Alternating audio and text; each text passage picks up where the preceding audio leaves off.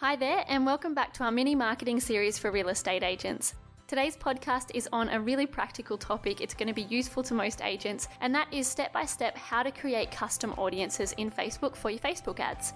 As always, if you don't have time to take notes, fill your details in on our website underneath this podcast, and we'll send you some handy instructions to get started. As mentioned previously, we work with quite a few agencies to help them approach marketing a little bit more strategically. What we've found is that if using Facebook ads, which only around half of real estate agencies are, agents are either using standard audiences or lookalike audiences. Today, we'll have a look at custom audiences from lists and from web visits because they can be really incredibly valuable in creating marketing funnels, those marketing funnels that we just keep harping on about at the moment. If you aren't already using custom and lookalike audiences or you don't use Facebook at all, it's important to know that you do have various audience options available to you. It's actually how closely you can target specific people that, that makes Facebook so valuable to agencies or agents looking to build brand or to sell properties. Okay, so enough talk, let's get straight into the practical today. When creating a basic ad, we'll assume you've done the first few steps and Facebook will then ask you to define your audience. So, straight up, you're able to narrow that audience by age, location, and interests. As an example, you can rejig those settings so that you can target people aged 28 to 35 in Campbelltown in New South Wales who are interested in horses and outdoor living. Worth noting is that Facebook has recently made some big changes, which unfortunately have resulted in more than 5,000 of the targeting terms that were really useful for real estate agents being removed.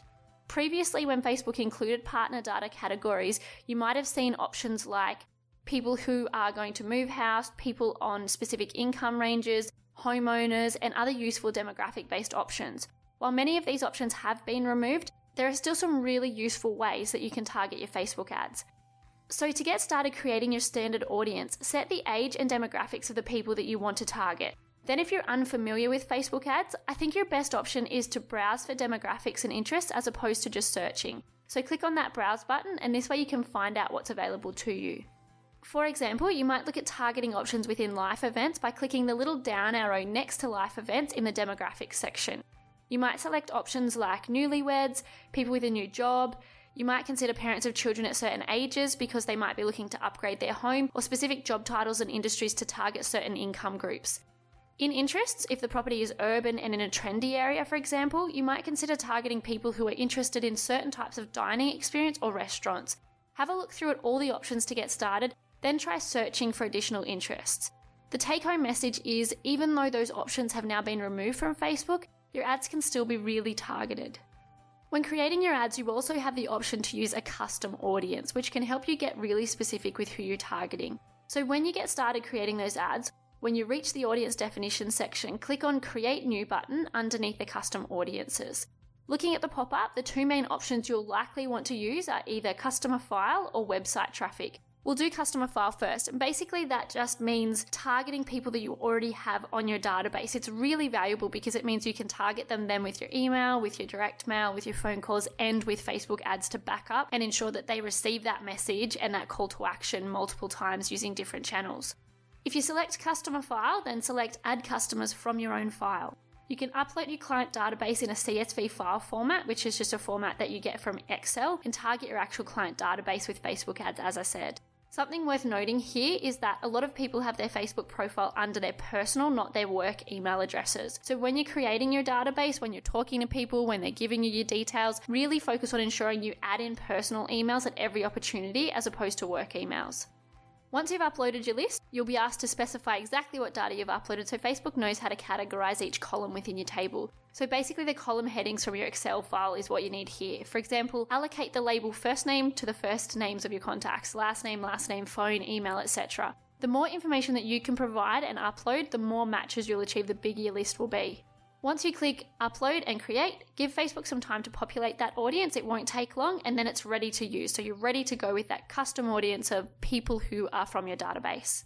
Heading back a few steps, if you select to create your list from website traffic and not from a customer file, this gives you a really valuable opportunity to retarget or re advertise specifically to people who have already visited certain pages on your website. So, what we're doing here is we're creating a second ad to hit people who have already been and seen that listing once. We're trying to encourage them to go back and have a look again.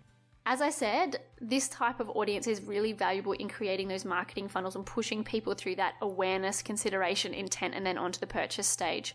When you select the website traffic option, you'll first be asked to select which Facebook pixel you want to use, or if you don't have one, you'll be asked to set one up.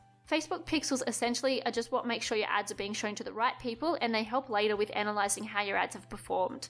Next, let's target people who visited a specific listing or a set of listings on your website so we can send them another ad to remind them to check out those listings again. Select people who visited specific web pages from the drop down and increase the number of days people stay on the list as far as you can so you capture an audience as big as possible.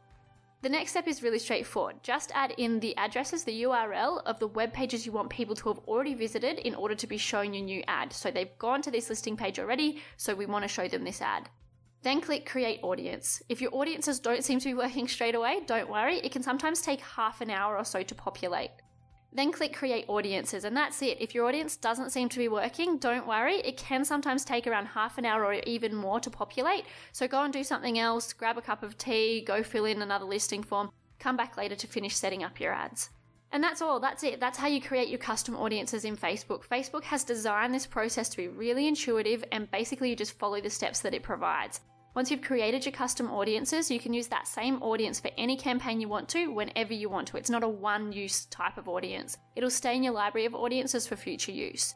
A bit of a practical podcast today, as I said, but hopefully it helps those of you who aren't quite sure how to get started with custom audiences. Remember, if you need the steps laid out for you, just fill your details into the form below the podcast on our site, and we'll send you instructions direct to your inbox. Until next time, take it easy.